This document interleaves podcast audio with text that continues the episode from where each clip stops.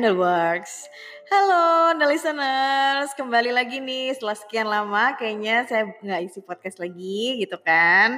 Uh, kembali lagi di podcast kesayangan kita Hello World by Endelworks. Uh, yang sekarang di mana kayaknya kita sudah menuju ke era new normal ya.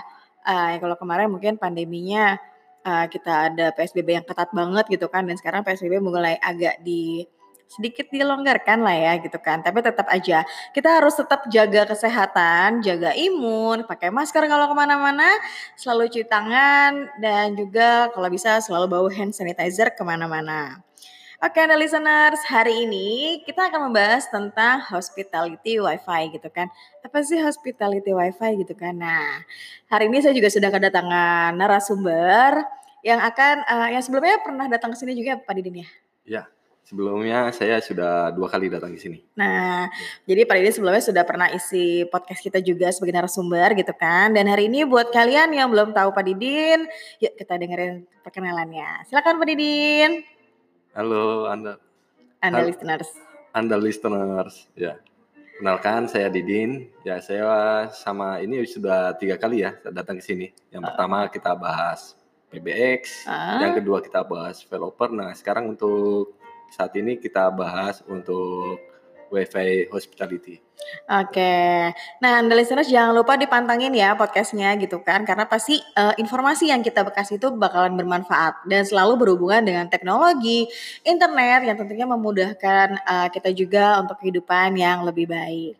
Nah mungkin uh, saya dan juga anda listeners penasaran nih Pak Didi nih, mungkin bisa dijelaskan sedikit mengenai uh, hospitality wifi gitu kan, apa sih yang mau kita bahas hari ini gitu kebanyakannya? Iya, sebelumnya kayak gini, hospitality wifi itu sebelumnya pas saat pandemi, sebelum pandemi corona itu hmm. semua hospitality itu sudah ada wifi. Iya pasti. Uh, udah pasti kayak gitu. Cuma para tamu waktu itu ya seperti dat kalau ke hotel itu hanya untuk menginap terus hmm. ke kafe. Hmm. jarang sekali untuk mengakses wifi ya nggak tau lah seberapa penting wifi-nya itu. Hmm. yang penting bisa connect aja.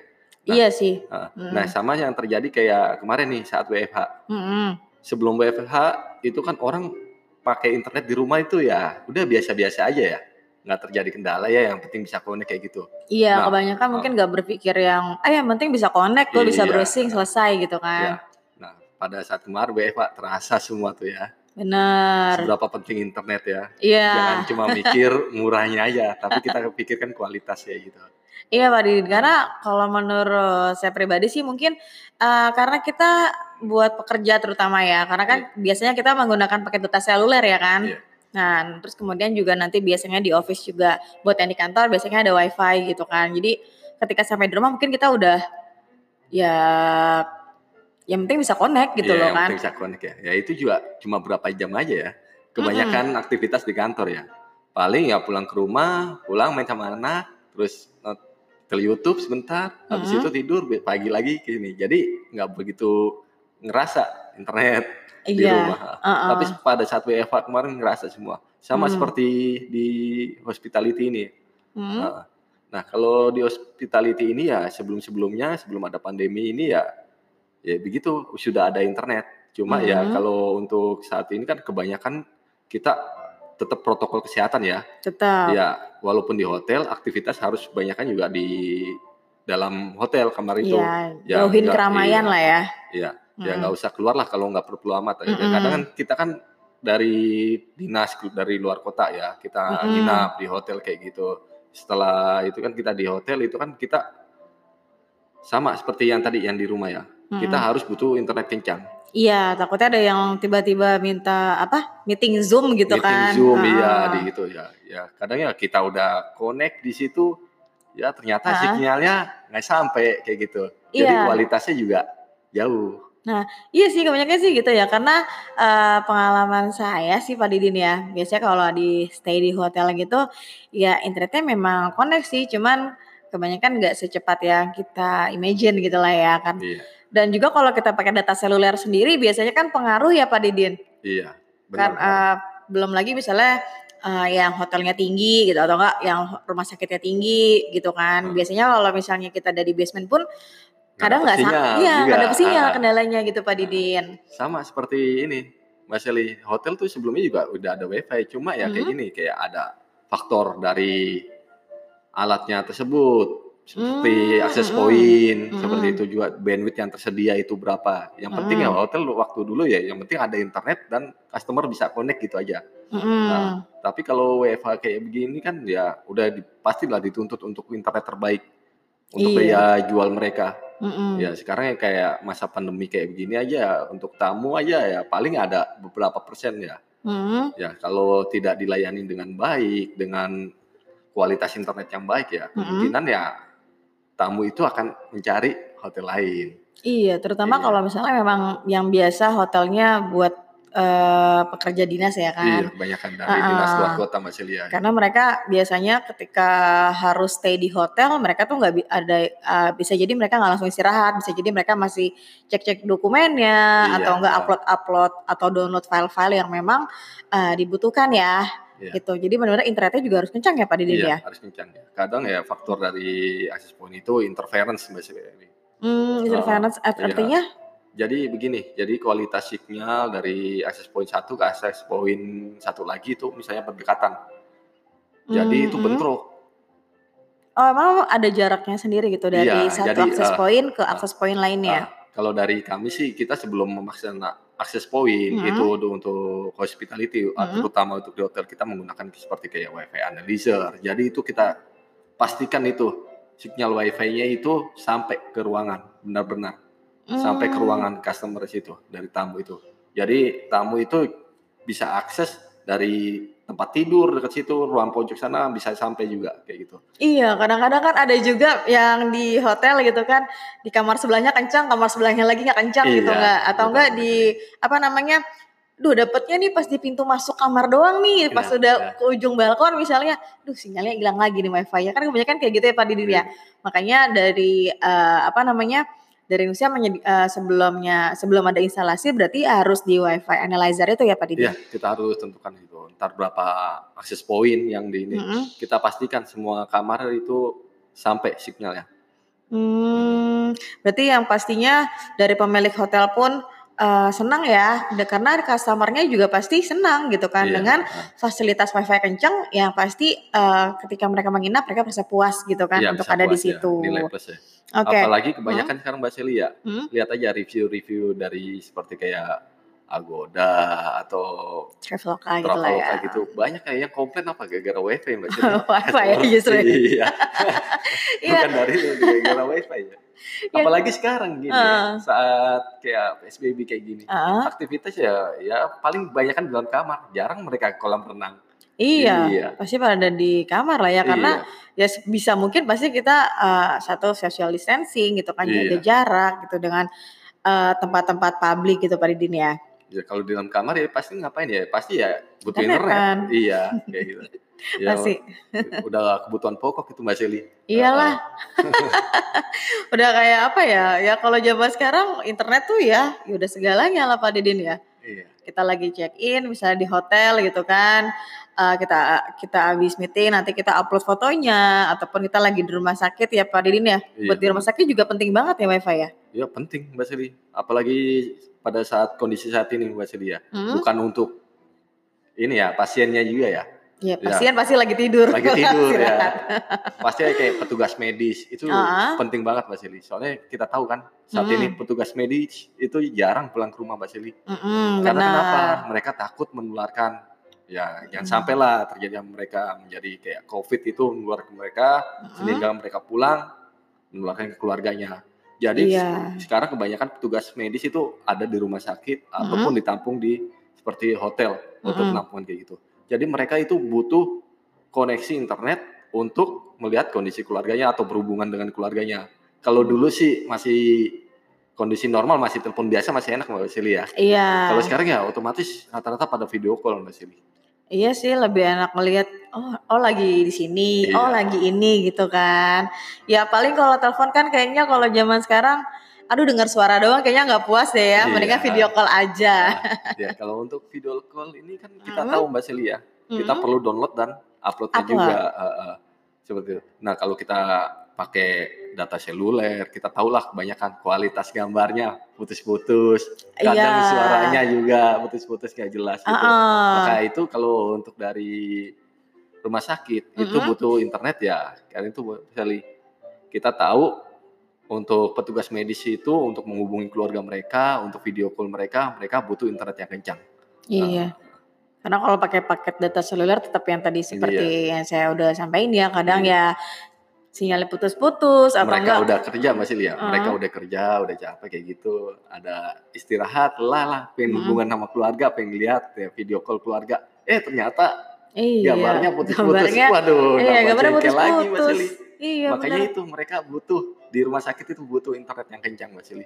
Hmm, bener-bener ya. Jadi untuk Iya. yang kayak hotel ataupun rumah sakit ataupun publik tempat publik lah ya, Iya. itu kalau bisa memang menyediakan eh, internet ya, internet Iya. kencang gitu kan. Bukan dari internetnya aja Mbak Sili, dari Hmm. perangkat mereka juga harus menyediakan yang benar-benar support. Iya. Oh, Jangan sampai heeh. seperti yang akses point yang di rumahan. Oke, karena Nah. tadinya aku berpikir bahwa internet yang bagus itu yang kencang. Berarti Iya. aku salah ya persepsinya ya. Ya kalau untuk di rumah sih, kalau Ah. kenceng aja yang pemakainya cuma lima orang, tiga orang. Tapi kalau untuk hospitality kan banyak Mbak Seli. Oh iya. Iya. heeh. Dari Jadi, tenaga ya, medis, dokter, iya, belum banyak, pasien, heeh. keluarganya pasien gitu kan yang datang pasti kan juga pengen pakai wifi-nya. Iya, dari akses point itu kan, kan kita tahu kualitas akses point juga seperti apa Mbak Seli. Mm-mm. Jadi kan kayak kita masuk nih, ada 100 orang pernah masuk ke situ. Kalau kita pakai akses point biasa, biasanya kan pernah kan Mbak Seli nih nggak bisa masuk connect wifi, nggak dapat IP, nggak dapat IP. Iya, pernah Ya, tuh kayak kemungkinan gitu. gara-gara perangkat dari itu Mbak Seli. Hmm, Nah. jadi si perangkat kayak misalnya apa tadi router ya? Akses point Oh sorry, akses Ah. point itu juga menentukan juga. Menentukan juga ya Iya. kualitas dari uh, Internet. internetnya. Seli. Iya. Oke oke Ya, oke. kalau kita tes ya misalnya dari kabel langsung sih 100 Mbps sih bisa dapat. Tapi kalau masuk ke akses point Mm-mm. itu kemungkinan banyak faktor juga Mbak Sili, interference, Interference, lah, ya. ah. Seperti ya waktu di customer saya Mbak Sili ya. Mm-mm. Saya ini saya buka dikit aja Mbak Sili ya. Iya nih Pak Didi Ada- lagi buka-bukaan dari listeners nih kita dengerin nih. Di daerah Patal Senayan situ ada perkantoran tuh. Ah, ah, Dia langganan 20 Mbps. oke. Terus dapat nih dari kita nih, kita udah instalasi 20 Mm-mm. Mbps dapat. Mm-mm. Dapat 20 Mbps dites dari langsung colok kabel ke laptop, langsung di speed test dapat. Hmm. Pas saat masuk ke perangkat mereka, mereka, Mereka, itu ah. di speed test Mm-mm. cuma dapat cuma 5 Mbps, 4 Mbps. Nah, kok bisa Pak Didin? Ya karena dari perangkat mereka di daerah situ interference-nya tinggi, Mbak Shelly. Oh, Jadi bentrok. Oh, oke oke oke oke. Frekuensi yang digunakan tuh harus dilihat, kita lihat frekuensi berapa yang banyak yang pakai orang-orang di Mhm. situ. Kita harus bisa ngegeser frekuensinya. Hmm. Frekuensi 5 kah, frekuensi 4 atau yang setidaknya banyak yang akses point di daerah situ yang tidak pakai. Oke, Hmm. jadi eh, Nusa Solutions ini nggak hanya menyediakan internet aja ya Pak Iya. Didin ya dengan bandwidth yang pastinya oke banget, tapi juga eh, bisa menganalisa ya kan, Ya kita analisa Kita analisa kebutuhan dari eh, customernya ini, misalnya untuk rumah sakit berarti perangkatnya menggunakannya ini gitu kan, Iya. standarnya sekian. Untuk yang misalnya kayak hotel, Hotel, iya. lain lagi gitu berarti Pak Didin Lain ya. lagi, iya. Tergantung sama kebutuhan, dari Kebutuhan dari customernya. customernya situ. Mbak Shelly. Oh gitu-gitu. Nah emang yang membedakan apa sih Pak Didin? Mungkin hmm, kalau misalnya perangkat yang digunain sendiri sama Nusa Solutions gitu kan, bisa eh, sehingga bisa tercover lah. Contoh lah misalnya satu hotel itu ada sekitar eh, satu lantainya nih ya, satu lantai itu bisa ada 10 kamar gitu. Itu biasanya membutuhkan berapa akses point? Atau Ya. akses point apa yang biasanya digunakan? Tergantung Mbak Sili. Sekarang kan kalau hotel sekarang masih bangunannya untuk setiap kamar kan masih depan ini ada hadapan Mbak Sili ya. Iya kanan kiri biasanya Kanan kiri, ya. ya. Ah. atau depan belakang. Tapi kalau yang hotel-hotel yang, yang bangunan lama Mbak Sili, Mm-mm. itu kan dari kualitasnya kita tahu hotel-hotel yang lama itu udah pasti tembok. Iya tembok Tembok kita tahu tembok itu mempengaruhi faktor wifi sinyalnya. Ya. Heeh. Nah, dari Hmm. situ juga itu berpengaruh Mbak Sili. Makanya kita butuh wifi analyzer. Oh, jadi Gitu. tetap harus di WiFi analyzer cek lokasinya langsung ya Cek Pak Didin. tetap ya. Kita tes ini kita Hmm. tarik satu perangkat di sini kita misalnya kita taruh di sini Mm-mm. kamar sebelah itu dapat apa enggak Mm-mm. atau ruangan depannya dapat atau enggak. Mm-mm. Jika pun dapat itu sampai dalam atau hanya di luar aja. Iya, Ya, sampai cuma di pintu aja. Di pintu. nah, itu ya. Iya. Jadi masa mau tidur di pintu, harusnya kan tidur di kasur gitu sambil wifi wifi-an gitu kan, sambil nonton atau sambil video call gitu kan. Tapi kalau depan pintu doang sampainya, ya bete Ya, lah pasti. Iya, bete Mas Yuli. Ujung-ujungnya nanti Iya. penilaian ke hotel, Hotel ataupun lagi, rumah iya. sakit tersebut ya, Apalagi kayak tempat umum pandemi lagi. kayak begini Mas Yuli ya. Dia Hmm. dinas dari luar kota gitu. Dia Mm-mm. mau dia di hotel mau mengerjain tugas kantor. Mm-mm. Masa dia ke depan pintu situ untuk akses. Iya, depan kamarnya dia ya. Iya. Padahal dia eh, harusnya di dalam kamar gitu kan udah bisa enjoy dengan Iya. wifi yang kencang gitu kan. Ini sampai harus keluar gitu kan demi Sampai untuk wifi-nya aja. Iya. Berarti benar-benar tuh under listeners nih eh apa namanya internet itu di tempat umum kayak misalnya hotel, rumah sakit itu itu, itu benar-benar udah pastinya Harus dianalisa dulu. iya nggak sembarang pasang gitu kan. pasang. Karena dari perangkat juga penyesuaian ya Pak ya. Ya kalau dari Nusa sendiri itu untuk perangkat itu kita menggunakan yang perangkat yang bisnis, bukan yang personal ya. Nah beda Dari- lagi tuh ternyata iya. perangkat yang digunain ya. Ya kalau personal itu seperti yang perangkat di rumah gitu. Yang Oh, cuma oke. diakses bisa diakses cuma 10 Ah. user kalau. Tapi kalau untuk di hospitality ini kan Mm-mm. yang akses banyak. Tentu perangkatnya itu beda Mbak Seli. Oh, aku jadi baru tahu nih sekarang Iya. mungkin analis Perangkatnya juga. ya, ya. ya. perangkatnya yang bisa ngontrol interference, Mm-mm. perangkatnya juga yang bisa high signal juga seperti Mm-mm. itu Mbak Seli. Bocoran dong Pak Didin, perangkatnya memang apa yang digunakan? Kalau kita kebanyakan pakai Hmm? Cambium Mbak Seli. Cambium. Iya, access Oh. point. Oh, Cambium itu memang khusus untuk perangkat yang digunakan eh, perangkat internet yang digunakan di perkantoran ataupun di Iya, kebanyakan di perkantoran corporate itu rata-rata pakai Uh-uh. Cambium. Kalau kita pakai yang misalnya ada yang lebih murah, cuma kayak kualitas dari perumahan kayak gitu ya, buat apa Mbak Seli? Eh, yang ada kita dikomplain, Oh, karena nggak cocok juga ya. nggak cocok juga. Kalau misalnya mungkin eh, Cambium Fitur-fiturnya Hah? Cambium ini memang udah lengkap sih Mbak Seli. hmm, udah standar lah ya, standar, standar ya. banget buat eh, Nah, perusahaan. Daripada kita memaksakan ya kita bisa aja lah kita paksakan kasih misalnya perangkat yang personal Hmm. walaupun dari sisi harga emang miring dari Iya. personal eh cuma ya itu mbak Seli kualitasnya kita Hmm. nggak tahu interference-nya itu bisa nggak perangkat itu untuk interference ngatur interference itu Pak.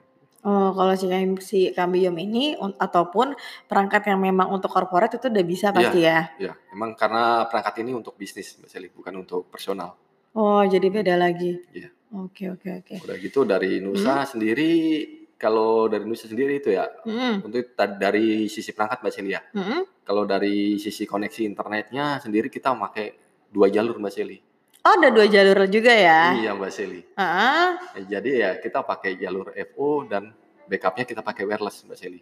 Oke, oke. Seperti yang udah pernah kita bahas di podcast sebelumnya Iya, ya. Sebelumnya kita pakai- mengenai failover dan redundant itu ya. Iya. Oh, jadi karena menggunakan dua jalur ini pastinya stabil lah Pak Didin ya Iya. kan dengan perangkat yang pastinya oke banget dong.